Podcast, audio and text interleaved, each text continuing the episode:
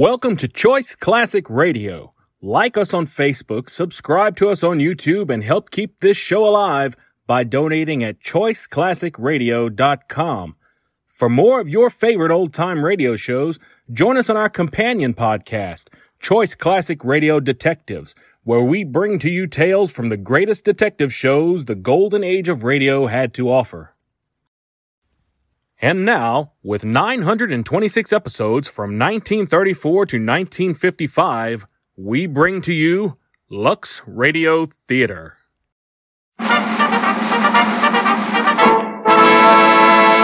From Hollywood, California, the Lux Radio Theater presents Bob Burns and Fay Bainter in The Arkansas Traveler with Jean Parker and Dickie Moore.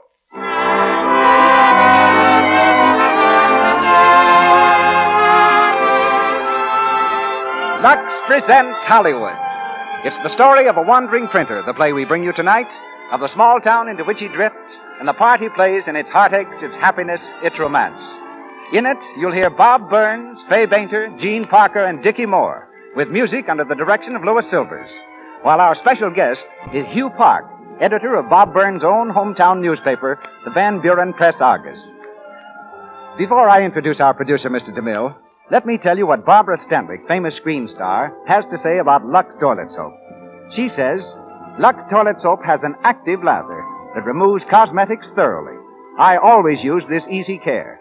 It helps to keep skin soft and smooth, the way a woman's skin should be. Take this famous star's advice. Use gentle Lux toilet soap regularly. Lovely women everywhere do.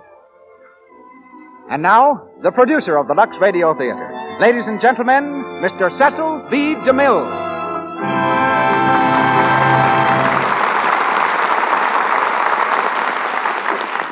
Greetings from Hollywood, ladies and gentlemen. The two greatest authorities in the world on the subject of relativity are Albert Einstein and Bob Burns. Bob may know nothing about mathematics, but he certainly knows his relatives. From Grandpa Snazzy to Cousin Boo, those fascinating folks from the Ozarks, whose amazing adventures have made Mr. Burns America's favorite reporter. Mr. Einstein relaxes from relativity on the violin, and Bob seeks escape by bellowing through a cast iron bugle, whose bray has caused lovelorn mules to kick up their heels from Van Buren to Vancouver. As in his current picture, Bob tonight plays the title role in The Arkansas Traveler. When the World War came along, Bob lent his services to the Marines and his bazooka on one occasion to General Pershing.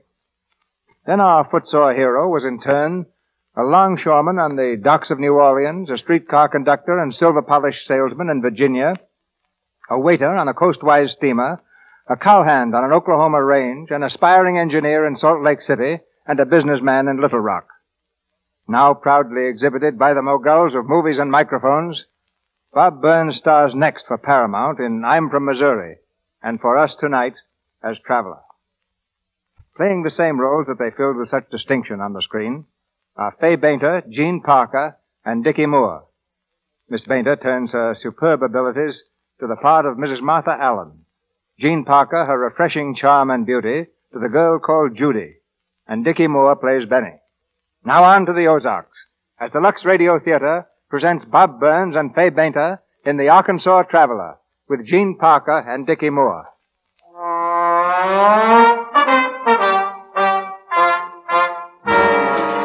The outskirts of a small town, somewhere in the Middle West. In the blue light of early morning, a freight train lumbers slowly toward the tiny station. In a boxcar, his head resting on a rolled up coat, lies a hobo, a journeyman printer, known to his fellow knights of the road as the Arkansas Traveler. Along the top of the train comes a brakeman. Reaching the traveler's car, he swings down and calls through the open door. Hey, traveler. Come on, traveler. Wake up. Wake up. Oh, yeah. Uh, what? Come on. Wake up, traveler. You'll be sleeping past your destination. Oh, thanks, Freddy. You boys sure give lots of service on this road. You want me to signal Joe to bring her to a stop? No, just get him to slow down a bit. If any of my hobo friends ever saw me stepping off a standing freight, they'd think I'd gone soft. How's things in Arkansas? Oh, same as every place else. The rich is still in the gravy and the poor is still in the majority. yes, sir. Well, so long, traveler. so long, Freddy. Say, Freddy, where's the office of that daily record in this town? Two blocks up the main street. That ain't no newspaper for a good printer like you. Want to ride on a spell further? No, thanks. Got a little business to do here. Well, I'll see you soon. So long, traveler. Good luck.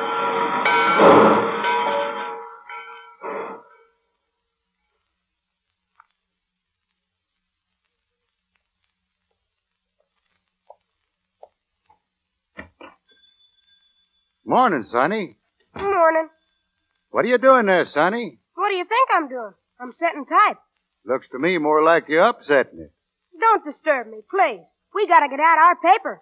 Upside down? It is not upside down. Is. Listen. Citizens, on this conspicuous occasion. Oh, sure, it reads all right now, but if you print it end up, you'll be reading it upended. Oh, gosh. You know, son, maybe that's why so many newspapers mean one thing and print another. Let me set that up for you now, all right? All right. Fine. What's your name? Oh, I get called lots of things, but most of my friends call me Traveler. What's your name? Benjamin Franklin Allen, but most folks call me Benny. All right, Benny. Say, you're setting that type and you're not even looking. You don't have to look if you keep your mind on what you're doing instead of how you're doing it. Benny, I can't seem to find. Oh, how do you do? Howdy, ma'am. I'm Mrs. Allen. His name's Traveler, Mom. I'm glad to know you, Mr. Traveler.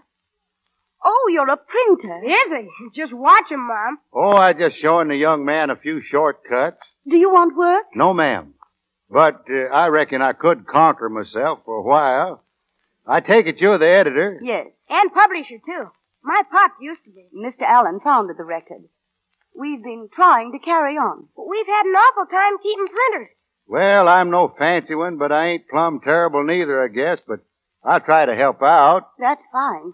The wages aren't much, of course, but if I, we- I, I wish you wouldn't count on me staying too long, ma'am. Why, don't you think you'll like working here? No, it ain't that, but I just got a nerve, Jimmy, that don't seem to want to stay put. Oh, but I'm sure if you tried. Well, I'll try, ma'am, but there's something inside me that a train whistle just sets into an uproar. Then I just got to get on and ride. Well, I've seen the time it got so strong if there hadn't been no other way to get on the darn thing, I believe I'd have gone so far as to buy a ticket. Why, do you know, Miss Allen, it, it... Listen, What is it? There it goes now. Ain't that beautiful? Well, I'm not so sure I know what you mean. Mom, Mom, look, there's Johnny Daniels. Johnny Daniels where? Out in the street. He just passed by the window. Johnny! Hey, Johnny! Benny, Benny, don't yell like that. I'll call him. Here he is. Johnny. Oh, hello, Mrs. Allen. Johnny, how are you? Come in for a minute. My goodness, it's nice to see you again. Oh, really, I I can't stop, Mrs. Allen. I, I just got into town and I, But you look so tired. Let me get you a glass of cold milk. no thanks. I, I've got to get on onto the house. Well, you can sit down for a minute. After all, you've been away quite a while, and please, Johnny, I I want to speak to you. Mrs. Allen, am I too late? Three days too late, Johnny. Your mother died day before yesterday. Oh, I'm so sorry, Johnny. Did she? Did she suffer much? No. I guess she was tired. She just closed her eyes and went to sleep. Well, I I'd better get along. Aren't you going to see your father? I didn't come back to see him. Goodbye, Mrs. Allen. There's no use your hurrying away. Judy'll be here in a minute. She'll be glad to see you. Well, tell her I said hello. Thanks, Mrs. Allen. Johnny, wait. You're too tired to drive off so soon. Oh, I wasn't driving. I I I came on the train. On the train, but there wasn't any train this morning, only freight. Oh, Goodbye, Mrs. Allen. Mom, what did he mean? Was he riding a freight train? Was that it? be quiet, Benny. Lots of very nice folks ride freight trains, Benny. Johnny Daniels' father is the mayor of this town. Mayor? Well, now, if my father had ever been mayor of some town, I reckon I'd be awful proud of him. Somehow it strikes me Johnny ain't built that way. Johnny and his father had an argument three years ago. This is the first we've seen of him since. I wish he wouldn't run off that way. Does seem a shame now, don't it? Oh, here's my daughter. Judy, this is Mr. Traveler. He's our new printer. Oh, how do you do? Oh, pretty well, Miss Judy. Judy, Johnny Daniels was just here. I know. I met him outside the market. Oh, did he say where he was going? No, he didn't. I thought maybe you'd ask him. Me? Why? Well, I mean, I, I don't think he ought to be running off again like that. I don't think anyone could have stopped him. Well, maybe not. Oh, Mr. Traveler, this article is. Oh, Mr. Traveler? Where'd he go? Mr. Traveler? He's gone. That's funny. I didn't hear any train whistle. Did you, Judy? Hello, operator. Hello. I want to speak to the town jail, please. Hello, is this the constable? Well, I'll tell you, constable, there's a young fella named Johnny Daniels on his way out of town right now. I got a feeling he ought to stay here. Yes, and I think you better get go get him now. Why? Because he stole my watch, that's why. Thank you, constable. I'll be down to see you a little later.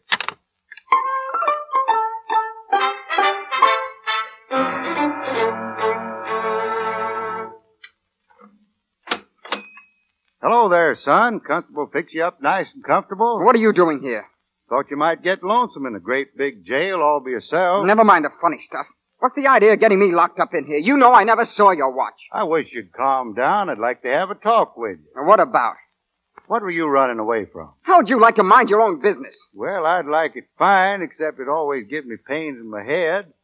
Now, for instance, I once saw a billy goat choking himself on a rope. Well, now, you know how billy goats are about accepting help. But I says, Bill, if you'll just slack off on that rope, you can butt down what you're tied to. Of course, I did have to get a new seat in my breeches, but it's pretty near worth it to see how grateful a goat can be. Now listen, I don't want to hear any more of it. was Johnny Daniels? Sure, Mr. Collins. Then why did you lock him up? I guess you got company, Johnny. Open that door. Yes, Mr. Collins. Hello, Johnny. I heard you were in trouble, and I hurried right over. Oh, that's nice of you, Mr. Collins. It's been a long time since we've seen you, Johnny. That's right. I see you're still running things in this town. Well, at least enough to take care of this little situation. Now, What are the charges, Constable? Well, now, uh, uh now, th- this feller here says Johnny stole his watch. Well, who is this man? I don't know. Uh, uh, I, I mean. But you uh, took his word, huh? How do you know he ever had a watch? Oh, gosh, Mr. Collins, I gotta believe somebody or I never would get to make any arrests. Well, you let the boy out. Oh, sure, Mr. Collins. Come on, Johnny. Put on your coat and I'll drive you home. Thanks. But I'm not going home. Well, you, uh, you want to get out of here, don't you? Not if I have to thank you for it, Mr. Collins. I don't want any favors that I'll have to pay back someday. Why, I'm not only thinking of you, I'm thinking of your father and how he'll feel about your being in jail. It's about time one of us was here. Me or him or you. I don't have to take that from you, Johnny. I'm only trying to help you. I don't want any help from anybody. All right. Have it your own way. Oh, Mr. Collins, I, I'm sorry about locking him up that way. Well, you're sure in a spot, boy. You don't want to stay in jail to spite me, and you won't get out to spite him. Must have been a he-horse fight to make a fella like you carry a grudge for three years. What do you know about it? Oh, I've been sort of nosing around. Say, remember that fella Goliath in the Bible? Yeah. And Jack the Giant Killer, too. Come to think of it, just about the same thing. Say, did you ever wonder why they never gave them fellas last names, like Goliath Collins, for instance? Because they were like dogs, I guess. Talking about dogs, you know, I often think what a lot of trouble a dog with a tin can on his tail could save himself if he just turn around and yank it off instead of running away from it. Well, so long for a while. I got to go back to Miss Allen's and get the morning edition ready. Uh, wait a minute. You, uh, need any help? What? Why, you got charges against you. How you going to get out? Well, uh, you could use your influence. Thought you didn't want no favors from nobody. You're a nobody. But I, you ain't aiming to run off, are you? Oh, no. No, I, uh, I wouldn't like to have you lose that watch again.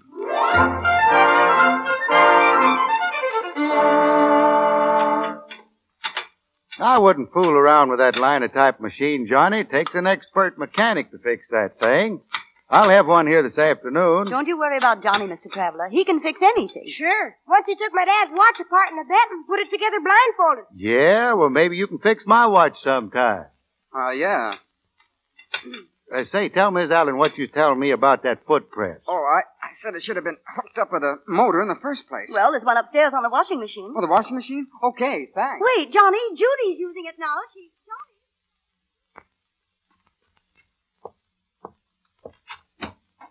Oh, oh. Oh. Oh. Uh, morning, Judy. Why, good morning. I didn't know you were here. No? Well, I I came back last night with Traveler. Oh. Do you want something? Well, uh, it can wait. You're always so mysterious. I don't mean to be. One minute you're gone, the next minute you're back, and you don't say why. Well, uh, back this time because, well, because I changed my mind about going away.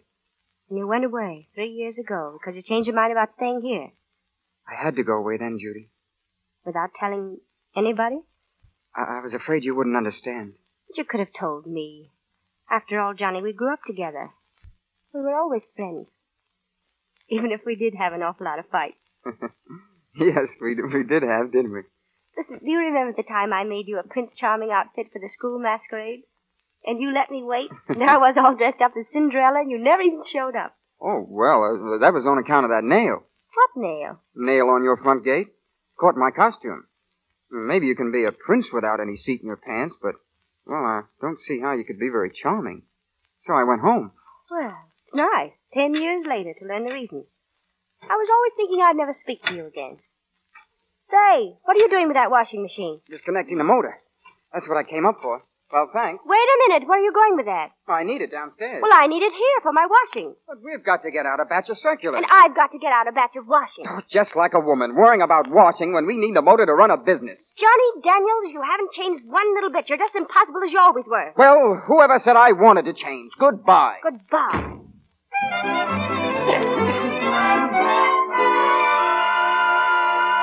But, Mr. Dean, you've always run an ad in our paper. Hello? Hello? Hello, Mr. Dean. Yes, I'm still here. But, Mr. Dean, you can't withdraw your ad now. The cuts have already been made and. Oh, very well. Another cancellation, Miss Allen? Yes, I don't understand it. That's the seventh cancellation we've had today.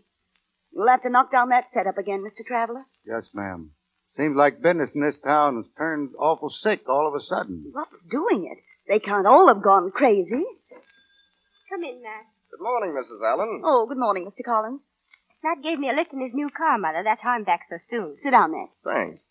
Judy, did you see Johnny? No, why? All of our advertisements have been cancelled. Cancelled? Why, they can't do that. Why, I never heard of such a thing. That's funny. What's that? I mean, it's funny you didn't hear about it, Mr. Collins, being sort of partners with most of them. That is, I've seen your name on most of the stores around town. Oh, this is our new printer, Mr. Traveler. Traveler. I've seen you someplace. I don't know where, unless it was in jail. Uh, maybe it was. Martha, I'm terribly sorry about this. I'll take a couple of pages if it'll help. Matt promised me an ad from the Citizens Committee, Mother. That's nice of you, Matt. Sure is. Only one paper don't make a one one ad don't make a newspaper. Martha, I'd like to talk to you seriously. What about? Oh, of course, Matt. Would you rather go upstairs? Thanks. Too bad you didn't meet Johnny, Miss Judy. Hey, where was he supposed to meet me? Down the street, but maybe he couldn't see you in that big car with Matt Collins. Just what do you mean? Oh, nothing. Funny Matt Collins wanting to speak to your mother. You simply can't go on bucking this thing by yourself. I'd have been all right if this slump If had... it wasn't the slump, it'd be something else. You're not a businesswoman, Martha. But this isn't only a business to me. It's more than that, Matt. I understand how you feel. Martha, I want to help you. If I take the record off your hands, you'll have a little money, cash, instead of a lot of worry and bills. I'm sorry to be sentimental about it, but I just can't sell Ben's paper. But if it fails, then what? If I take it, I'll keep it going. Isn't that a better tribute to Ben's memory? I never thought of that. I suppose you're right. Excuse me, Miss Allen. I know you're awfully busy. I'll be down in a little while. I just want to ask a question about our ad. It'll have to. Did you say our ad? Well, just 'cause everybody else can't afford to take out an ad, no reason why we can't. Don't cost nothing. Oh. Well, I'll talk it over with you later. But I just wanted your okay on the idea of reprinting the front page of the very first issue of the record. With Mr. Allen's picture as a banner like this. Look, we've been here 20 years and we'll still be here the next time you want to buy a paper. I'm awfully sorry to trouble you, but I sure wish you'd think about it. Well, Martha? Martha, What? Oh. The longer we wait, the harder it's going to be. Let's settle the whole thing now. It is settled, Ned. I'm going to hang on to the record. But how? I don't know. But we'll keep going. Somehow.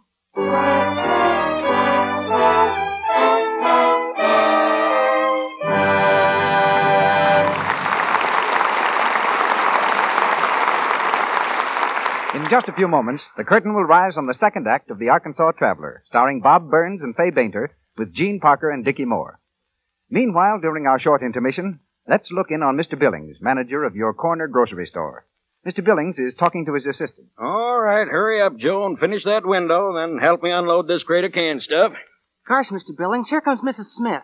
Let me wait on her, will you? If you did your work as quick as you notice pretty customers, you might be of more use to me. I'll wait on Mrs. Smith. You finish that window, young man. Good morning, Mr. Billings. Good morning, Mrs. Smith. You're shopping bright and early today? Yes, I'm having my husband's boss to dinner for the first time. I do want it to be a success. Well, can't help but be if you're giving the party.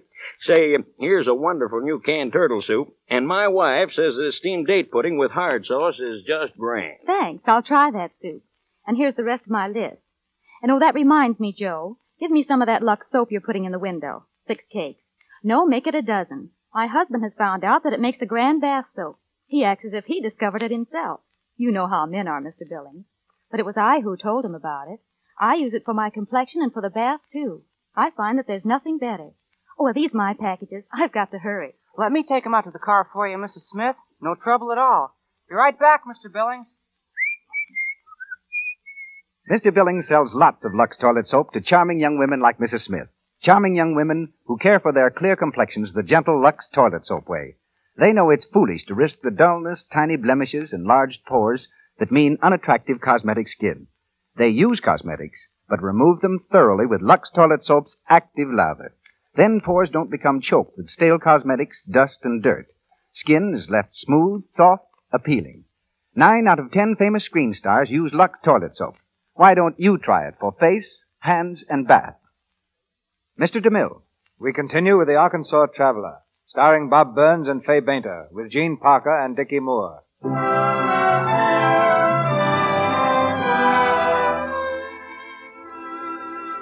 Several days have passed, and the name Martha Allen still stands on the masthead of the Daily Record. The traveler, who in his own quiet way is responsible for her decision, is trying desperately to make the newspaper pay. Now in the tiny office, he reads a galley proof of the next day's leading advertisement. Look here, Johnny. This is the Citizens Committee ad. Very nice and poetical, too. Now just listen to this. What changes a town to a city? Improvements, a dam, a lake, fertile farmlands. Citizens, beneficent nature has given us the natural resources to turn our town into a city. Picture a lake where now there's nothing but an arid canyon. Picture estates and home sites dotting its wooded shores. All this will be made possible by the erection of Bear Trap Dam. That's Matt Collins' ad. Reads so smooth, I declare you could almost believe it is true. Huh, not if you know the facts. Well, ain't some of it true, Johnny? None of it's true. Not a single word. He talks about fertile lands and what the dam will do for the farmers. Well, it won't do a thing. Matt Collins wants to build a power plant, that's all. And he could build a power plant if he had one little thing, a dam. So if the government puts up half and the taxpayers put up the other half and they build a dam where he wants it. And... Say, hey, what are you doing at that linotype machine? You haven't heard a word I said. You want to see how your argument looks in print? Read that. Who will benefit? The record wants to know. Hey, you mean you're going to print what I just said? Sure, why not? As long as Martha Allen owns this sheet, the citizens are going to know the truth.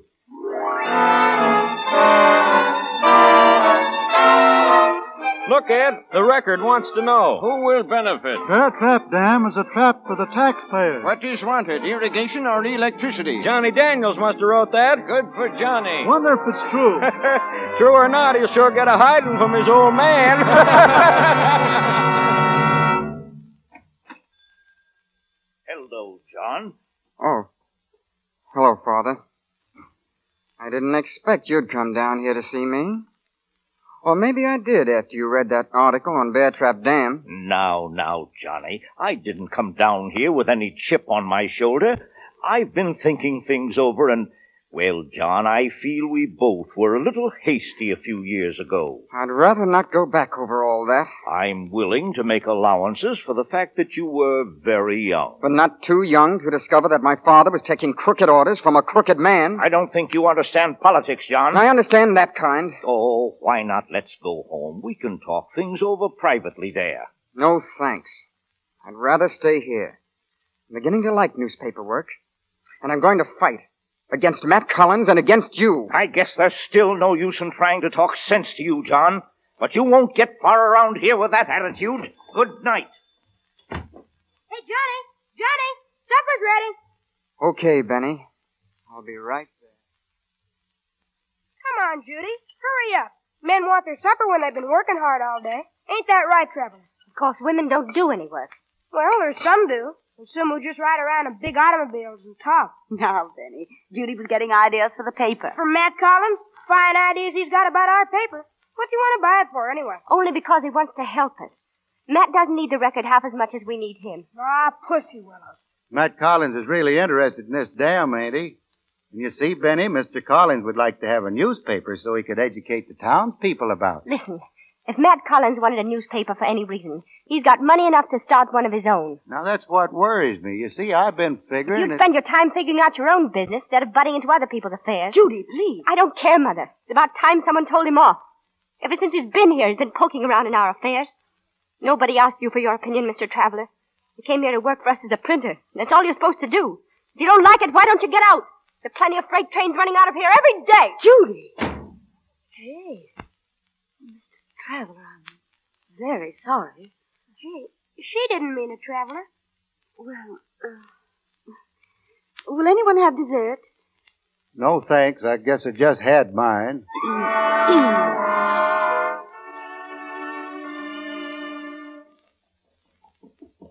Judy?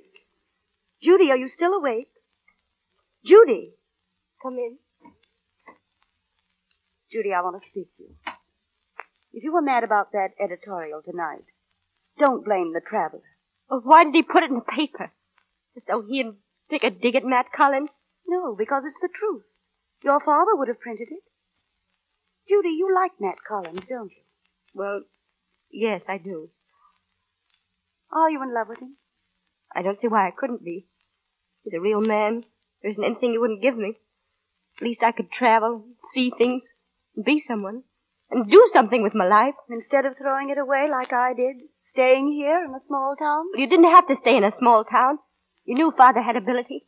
Should have made him get out of here and helped him to do big things. Maybe today we wouldn't be sitting around worrying how we're going to get by. I guess you're right, Judy. When I married your father, I had ambitions too. I didn't want to stay here, cooped up in a little town. I knew your father had great ability, and I dreamed of seeing things, living in a big city and having people look at me and say, that's Ben Allen's wife. But your father saw things differently. He felt that his destiny lay here, among the people he knew and loved.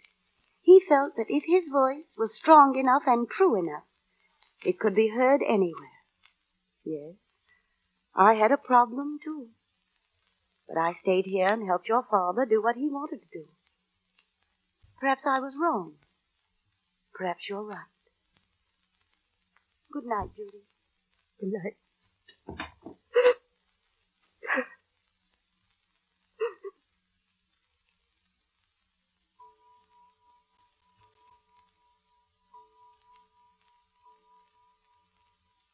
Mr. Traveler. Oh, hello. You're up kind of early, ain't you, Miss Judy? What are you doing? Oh, just gathering my belongings. I ain't aiming to steal anything. Don't say that, please. I feel small enough now. You see, I'm sorry for what I said, and I came down to apologize. Oh, you don't have to apologize to me, Miss Judy, but I guess you was right about my butting in. I'm afraid my nose is a heap longer than my reason. Well, I thought it was buttoning too, and I was angry. But now that I've had a chance to think it over, I think it's pretty swell. I mean, you're trying to help us. And I think it's pretty swell you having backbone enough to admit you was wrong. Then we're friends? Friends. You know, Miss Judy, instead of you and me fighting, we ought to. What's the matter, Miss Judy? I was just watching you sitting there. rocking back and forth in that chair. You see, my father used to rock like that. I knew your father, Miss Judy. You knew him? Long time ago, before he even met your mother. He was my friend.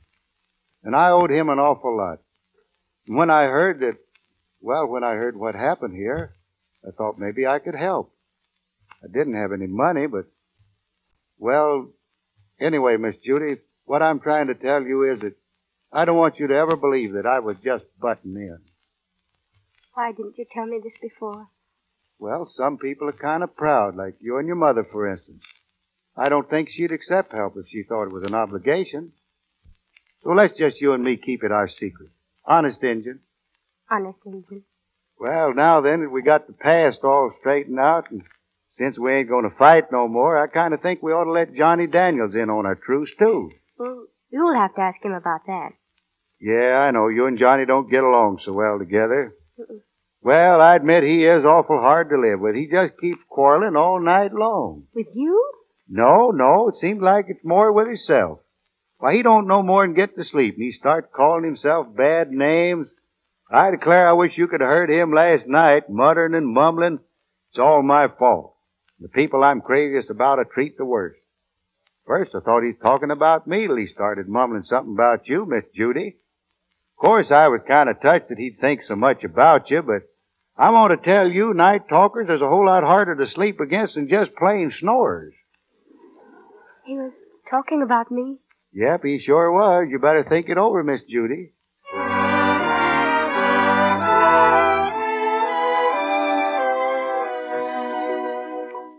Gee, Traveler, where'd you find this thing? Oh, in your daddy's desk. What is it, Johnny? Oh, that's easy enough. It's a complete blueprint for plan for a radio station. A radio station? Gee, what's that thing there? Well, that's the beam tetrode crystal oscillator. Keeps the station in its channel. Well, what are those little bottles? Oh, they're the rectifiers. That sure is a lot of high sounding equipment. I always thought radio was simple, like turning on a spigot. One little twist and out pours an announcer. Say, did you ever build one of those radio stations, Johnny? Yeah, a couple. Benny, it's bedtime, son. Ah, gee, Mom. Why, Mr. Traveler. Where did you find that blueprint? In Mr. Allen's desk. I hope you don't mind. No. But it certainly brings back memories. That radio station was one of Ben's fondest dreams. He always said, a newspaper is the eyes of the world and the radio its voice. He was trying to have the station financed when, when he was taken sick. I'll answer it, Mother. Evening, Miss Judy. Why, Constable, come in. Evening, Constable. You ain't come about my watch again. No, I gotta speak to Mrs. Allen. You know, Martha, I'd rather slide down a razor blade than have to tell you this, but, well, tomorrow I gotta take out your presses. Take out the What? presses? Yeah, it seems like you owe the bank for some print paper and a lot of other things, and, well, I just thought you ought to know they've clamped down on you. They've clamped down. You mean Matt Collins? Listen, every time anything goes wrong, you blame Matt Collins. It isn't Matt. It's the bank. And Matt Collins is the bank, and the city hall, and the whole darn town. And our friend. That's what you think. Now, wait a minute. Arguing ain't going to do any good. Maybe a lot of this is my fault. I think I ought to get up and see Matt Collins. I think that's the most sensible thing I've heard around here in weeks. Well, you better leave your hat and coat here when you go to see him, or you'll sure come back without 'em. Good night, Mrs. Allen. Well, I'm mighty sorry I had to upset you so, Martha. But, well, good night. Good night. You know, Miss Allen, I don't want you to think I was snooping in Mr. Allen's desk. I know you weren't, Traveler. No, ma'am, I wasn't snooping. I was just downright ferreting. What? I don't understand. Well, I've been thinking about one time I set 17 gopher traps. I gathered up 16 of 'em and I forgot all about the other one till got to smelling something kind of strong around the place. Then I followed my nose. What in the world are you talking about? That blueprint. I stuck it up on the wall there just hoping it might jog your memory, and it did. But what has the blueprint to do with all this? Maybe nothing, maybe plenty. Personally, I think it's plenty.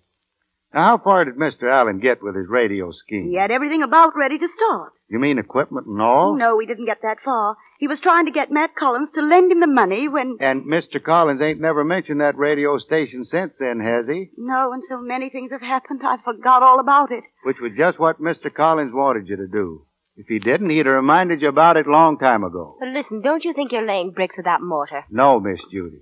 You know, you gave the nail a pretty good lick when you asked why Matt Collins wanted the record when he could start a paper of his own if he'd a mind to. But he wouldn't have the newspaper wire service.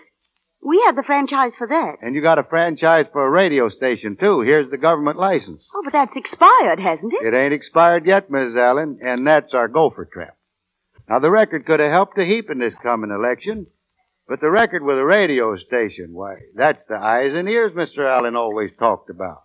But the election is only a week from Friday. And if you suspend publication, the radio franchise goes back to the government. That's when Mr. Collins puts in his little application. Now, when you wouldn't sell him the record, he started pushing it into its grave inch by inch. And the last shove he gave it was when he got all the merchants to take their ads out of the anniversary number. Oh, it all makes sense, but it's hard to believe. People don't do such things. Well, I'd hate to be the one to spoil your faith in human nature, but just like you say, it all makes sense. What on earth are we going to do? We can't build a radio station in a week. We haven't any equipment. Yep, it sure looks bad, Miss Judy. Traveler, you were going up to see Matt Collins tomorrow. Suppose you put it right up to him, the way you gave it to us. What would happen? Well, ma'am, I don't know, but when a man's caught coming out of a chicken house all covered with feathers and a hen under his coat, he usually pleads guilty.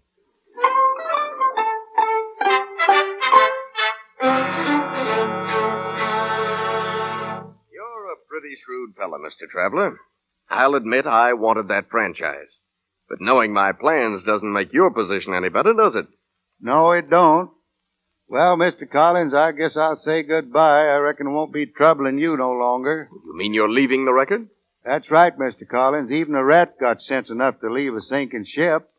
And these days, a fellow like me's got to look out for himself. You're planning to leave town.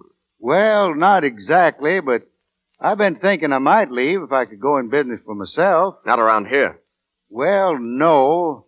You see, when I was coming through, I stopped off in the town where they got a cotton gin, and knowing a little about it, I thought I'd like to go in the cotton gin business. Where is this place? Oh, about 200 miles down the road, but what I had in mind, Mr. Collins, was if, if I could get a motor and a small generator or something like that, and, well, I know you got a lot of machinery laying around you ain't using, and I thought maybe you could stake me. Yes, and, uh, what do I get out of all this? Well, first you get rid of me. I got what I guess you'd call a nuisance value. I'll admit things might have been smoother for some people if you hadn't stopped off here. And they'll be a heap smoother if I move along. All right, Traveler. We've made a deal. I'll see that you get that motor and generator. You know, sometimes I envy you your long trips. Thank you, Mr. Collins. And, Mr. Collins, I wish you'd sort of say goodbye to the Allens for me. I just haven't got the gumption to do it myself. Sure, I'll be glad to. I'll take care of everything. Goodbye and good luck. So long, Mr. Collins, and good luck to you, too.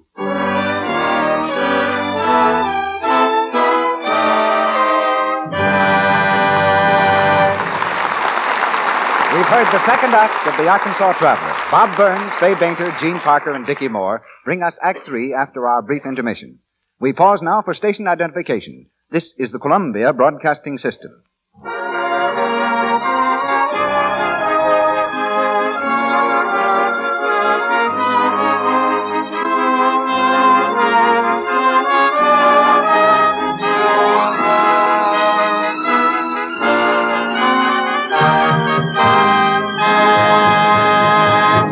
Before Mr. DeMille introduces our guest of the evening, may I say just one word about our product? Every day, more and more women are discovering that it pays to follow Hollywood's tip, pays to use Lux toilet soap regularly. Nine out of ten screen stars use Lux toilet soap because it has active lather. If you haven't tried Lux toilet soap, won't you do so tomorrow? Mr. DeMille. Since colonial times, the voice of America has been the rhythmic clatter of her printing presses. And nowhere has that voice rung clearer in the cause of truth and justice than in our small towns. So we thought it particularly fitting that tonight's guest should come from Van Buren, Arkansas, the hometown that gave us Bob Burns. Bob has brought Van Buren into national limelight with his humor. But Van Buren has a serious side, too.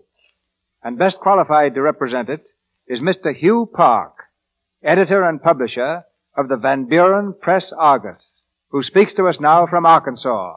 Hugh Park. First off, Mr. DeMille, I'd like to tell you something about Van Buren. We're a pretty old town, more than a hundred years old, I guess, and we took our name from the eighth president of the United States, who also happened to come from a small town. There are 5,182 people in Van Buren. Some of us have got a bit of money, and some of us could stand a bit more. Most of us, though, managed to get by all right. Up the road toward our suburb, Logtown, is the office of the Press Argus where I work and my friend Slow. Now, when you think of all the newspapers there are in the country, the Van Buren Press Argus doesn't amount to a hill of beans. But we try to do what every newspaper, big or small, should do. Print news truthfully, give both sides of a question, and serve the people of our community with what they have a right to expect from a newspaper. A paper that's run solely to make money is fit for only one thing, to start a fire in the stove. If there's something being stirred up in Van Buren that folks don't know about, it's up to me to tell 'em. Not just me, but country editors like me in towns like Van Buren throughout the land. And that's not all either. We want to know how we stand on national problems. And once we've made up our minds, we want to do our best to see that our side wins. And so the country paper is a clearinghouse to inform, to clarify, and to take a stand. A lot of people think that a nation consists of a lot of big cities surrounded by little towns where folks can stop to get gas. But I don't think so. 25 out of 32 presidents have gone into the White House from hometown no bigger than Van Buren. And country folks have produced men like Mark Twain and Thomas Edison, like Rockefeller and Pershing. And I guess we've contributed more jokes about ourselves than all the big cities put together. We don't mind being joked about. I think it's mighty fine when a small town can make a man laugh, because some of those big cities can make a man cry pretty quick. Yes, I'm a newspaper man, but I also know what an important force radio is in our country. You can't imagine, Mr. DeMille, what it means to us who live in small towns to have the Lux Radio Theater brought to us in such a fine way. You talk a lot about the big movie stars using Lux soap. Well, I want you to know that throughout all America you'll find plenty of fine looking young women, nice enough for any camera, using Lux soap too. I know because we've got plenty of them in, right in Van Buren. And now before I start selling my hometown too hard, I guess I better stop talking and listen some more to Van Buren's most famous citizen, Bob Burns. Thank Thank you, Mr. Park. And incidentally, we'll take all the citizens like Bob Burns you can send us. Back now in Hollywood, we raise the curtain for Act Three of The Arkansas Traveler, starring Bob Burns and Fay Bainter with Jean Parker and Dickie Moore.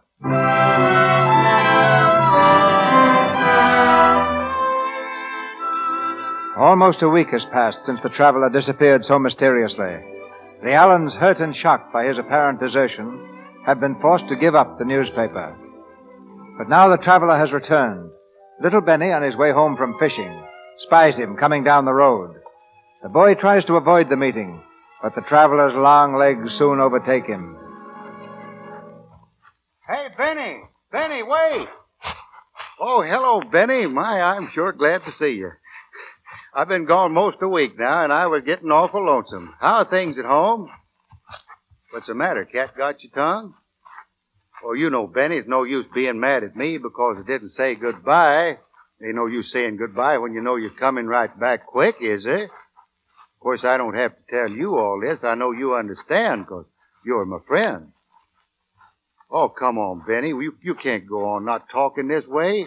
I'd sure like to feel you ain't mad at me. Hey, Benny, Benny, where you going? Hey, Benny. Hello, Johnny. Gosh, it's good to be back. Say, has the cat got your tongue, too? How's the folks? You ought to know. Hasn't Matt Collins told you? Say, what are you talking about? I haven't seen Matt Collins in almost a week. What did he send you back for this time? Now look, Johnny, you got this thing all wrong. I saw Matt Collins because I- Because your job was finished and he wanted to pay you off. Now wait a minute, Johnny. There's not much time to explain, but Now, what is there to explain? How you found out all about us from Matt Collins and then walked in here pretending to be our friend while you were doing what he wanted you to do? now hold on a minute, Johnny. You heard what I said. Now get out of here before I throw you out. Now look, Johnny. When this is all over, I just want you to remember one thing. I wasn't mad. I was just in a hurry. I'm sorry, Johnny.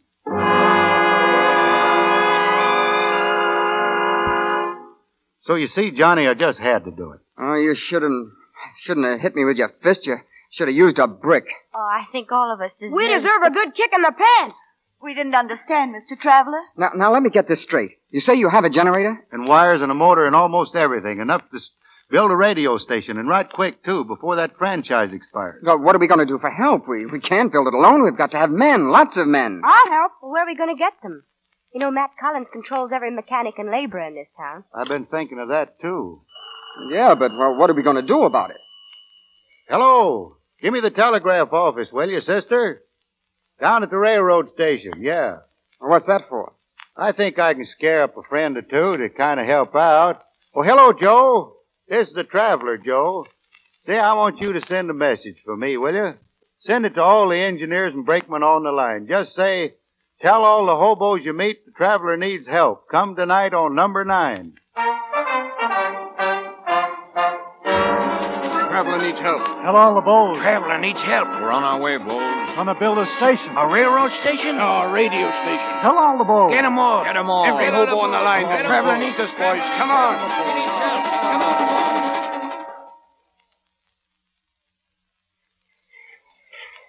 Men, put a guy rope on that tower and bring her up easy. It's going up, Traveler. We'll get that station built yet. I reckon you will, Johnny, at the rate you're going now. Hey, hey, watch that beam over there. There he is, Matt. Hello, Mr. Traveler. Oh, hello, Mr. Collins. Hello there, Mr. Mayor. I suppose you boys are looking for me. Not exactly, but if you can't explain a few things, the constable will be looking for you. Well, maybe we ought to talk things over, Mr. Collins. Yes, maybe. You obtained a generator and other equipment for me under false pretenses. Now, just a minute, Mr. Collins. I don't think there's any law against a man changing his mind. I did think I might go into the cotton gin business till all this come along. I don't see why we should waste any time, Matt. As mayor of this city, I'll issue an order instructing the constable to arrest all these men as vagrants and undesirables. You can't run in a filthy lot of tramps and moochers on this town. Now, wait a minute. Just because a fella can't get a job, no reason call him all the names you're using. There's a lot of people these days, Mr. Mayor, who just aching to work. And they travel far and wide to find it. You can't condemn a man because luck and circumstances are against him. Most of those boys out there are pretty good fellas, Mr. Mayor. But I'd hate to think of 'em chasing after you if they knew what you'd call them. So if you'd like to stand up right now and make a speech, well, go ahead. But if you don't, then suppose you just get back and give the boys a little elbow room. We got to have this station ready bright and early in the morning. No speech? Well, so long, Mr. Collins.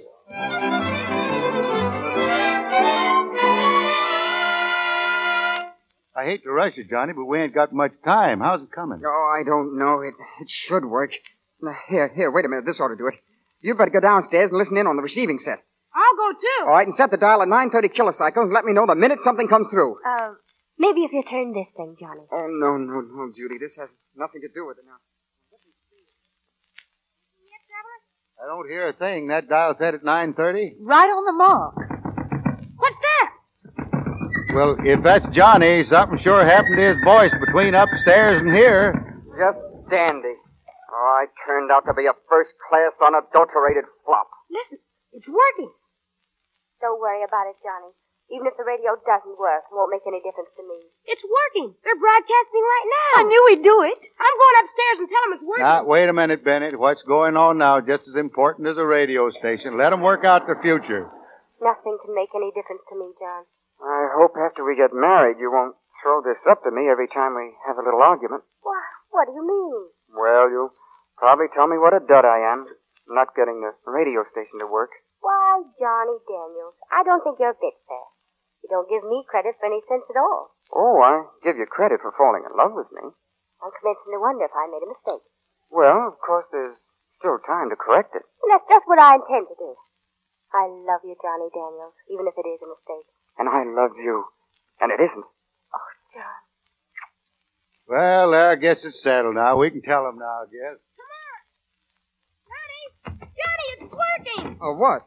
It's working and should your faces be red. Woo! Do you mean to tell me that all the people who are listening in heard everything we said? Why, sure. I don't care, do you? No! I could shout it from the housetops. Well, you shouted over the air, and in my opinion, it's the swellest way I know of to start off a radio station.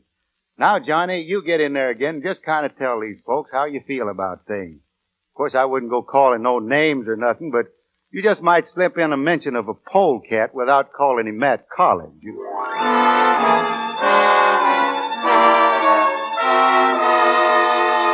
And that's what the Bear Trap Dam Bond issue is about, ladies and gentlemen.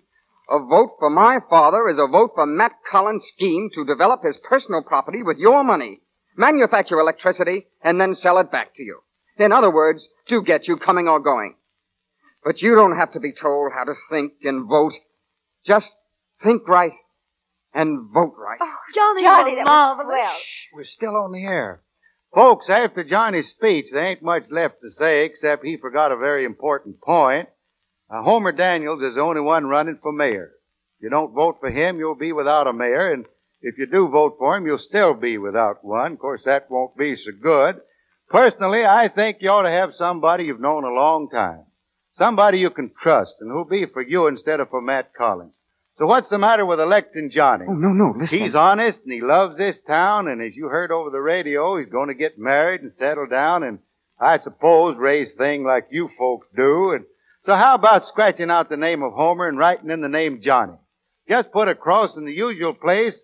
You'll be getting yourself a Daniels, but a whole lot better one than you ever had before. Johnny Daniels. That's my vote. Fine ball. Elect Johnny Daniels. Daniels for mayor. But don't forget, Johnny.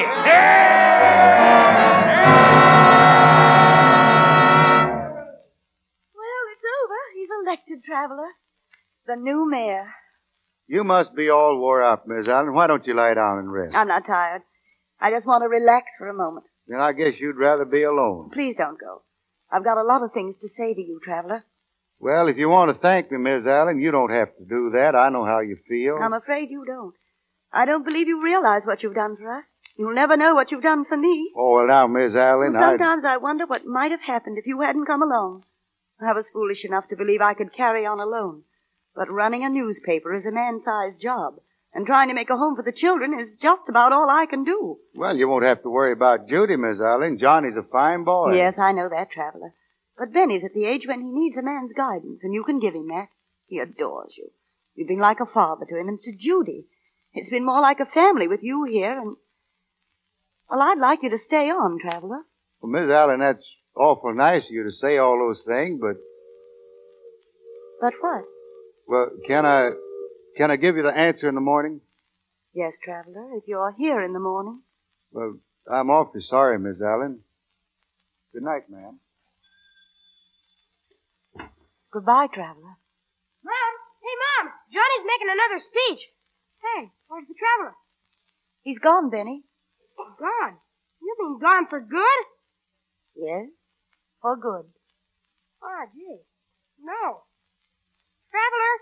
Traveler! Traveler! Wait! Wait for me! Gosh, Traveler. You can't leave this way. What are we going to do without you? What's the matter? Cat got your tongue? Oh, I don't want you to go, Traveler. Please come back. All right. If you won't stay, then I'm going with you. Look, Benny, you don't want to be like me. I'm just a rolling stone. There's no fun not being able to stay put. Always wanting to be on the move, first one place, then another. Well, if it's good enough for you, it's good enough for me. Oh, no, it ain't, Benny. You belong here. Little fellas like you, when they grow up, is what makes small towns big. Well, you might even get to be mayor someday, just like Johnny. I don't want to be mayor. Well, then you might get to be president. Abe Lincoln did it. Well, go on now. Rem- uh, Johnny, remember what I told you now. Take care of your mom and be a good boy. Hey, stop there. Stay right where you are. Why? What's the matter, Constable? You come along with me, traveler. You're going right back to town.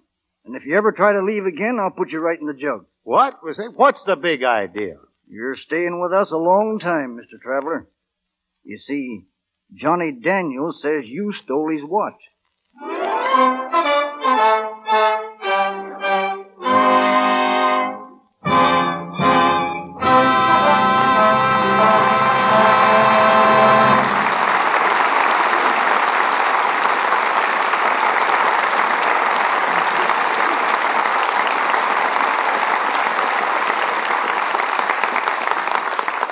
Time now for the Arkansas traveler to travel once again. This time back to our microphone. And with him, Fay Bainter, Jean Parker, and, uh, uh, uh,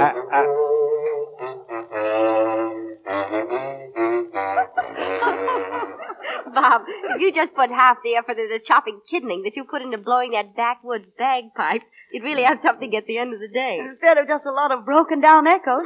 Well, now, Fay, you and Jean may be right, but I don't know. I think everybody should have some kind of relaxation. Of course, this happens to be mine, playing this bazooka. You know, some folks like to collect matchboxes or mount butterflies. And there's one actress I know who gets her relaxation from farming. She's right here in Hollywood, but her farm's 3,000 miles away in New York State. Now, if that ain't silly. All right, Bob, all right. So I'm guilty. I'll admit there's not much sense farming by remote control. But it's rather a comforting thought, my good man, to know the farm's there waiting for me should I ever have the chance to get away and relax. Well, when it comes to relaxation, this hard-working actress, in case anyone's interested, is practical. Believe it or not, I get a lot of comfort just from bathing. I, I don't mean the swimming pools of the Pacific Ocean. I mean the good old-fashioned bathtub. Incidentally, Mr. DeMille, you'll be glad to know that I like Lux soap just as much for bathing as I do for my complexion. Well, Jean, you are certainly practical. And I must admit, I agree with you. your, your double tribute, ladies, is doubly appreciated. Well, now, speaking of relaxation, the man who taught me to relax was my Uncle Gus Rooks. Honestly, I guess my Uncle Gus Rooks was the greatest fisherman Van Buren ever had. Well, not long ago when he was out here, he caught a fish weighing 640 pounds. He'd have won the first prize at Catalina if he'd just known the rules, but you see, they got a rule over there. You can't use a line of over a 27 pound breaking strength, you know. Well, what kind of line did your Uncle Gus use? Oh, just ordinary wrapping twine. But you can break wrapping twine with a two-pound pull, Bob. Well, I know, but they disqualified Uncle Gus because he caught the fish on a bent pin. I don't believe the pin was bent, Bob. Like the story, I think it was just a little uh, distorted. Well, maybe you're right, Mr. DeMille, but before I go, I sure want to thank you, Mr. DeMille, for putting editor Hugh Park on the show tonight. I think he's about the most wide awake and progressive editor I ever saw. Why, he gave me my first job down there. I was used to be office boy for him. And I remember one time a man come there looking for a job, and I went to the door and and uh, the man said he hadn't had anything to eat in six days. And I went and told Hugh Park. I says the man out there says he hasn't had anything to eat in six days. Hugh Park says, well, bring him in here right away. If we can find out how he does it, we can run this paper another week. Oh, all right, Mr. DeMille. Good night and thank you. Thank you. Hey, wait much. for me, girl. Good night, Miss Bainter. James. So long, traveler. Don't miss the exciting news about next week's program that Mr. DeMille reveals in just a moment. The part of Johnny Daniels was played by James Eagles. Bob Burns appeared through courtesy of the Kraft Phoenix Cheese Company. Fay Bainter stars soon in the Columbia film Old Lady Leonard and Her Machine Guns, and in the Warner picture Yes, My Darling Daughter. Jean Parker's new Columbia film is Romance of the Redwoods. Louis Silvers appeared through courtesy of 20th Century Fox Studio, where he directed music for the picture Jesse James. Now, your producer. Few plays in the history of the American theater have contributed so much to entertainment on both stage and screen as the melodramatic classic that awaits you next Monday night. It's The Count of Monte Cristo, the amazing story of Edmond Dantes, who, arrested on the day of his engagement, escaped from prison years later and dedicates his life to righting the wrongs that were done him. Filling the powerful role of Dantes, you'll hear one of the screen's most versatile and popular performers, Robert Montgomery. Co-starred that splendid artist, Miss Josephine Hutchinson, and with them, Lewis Stone, Lloyd Nolan, Paul Lukas, and Joseph Schildkraut.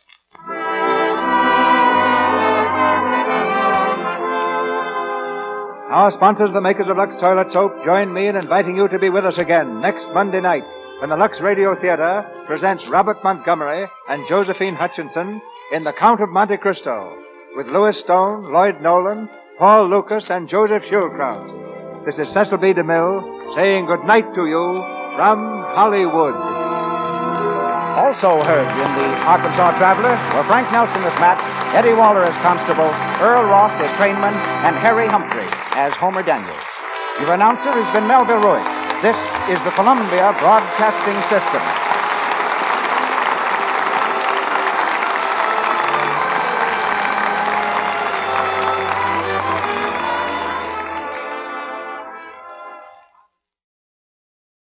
That concludes today's episode.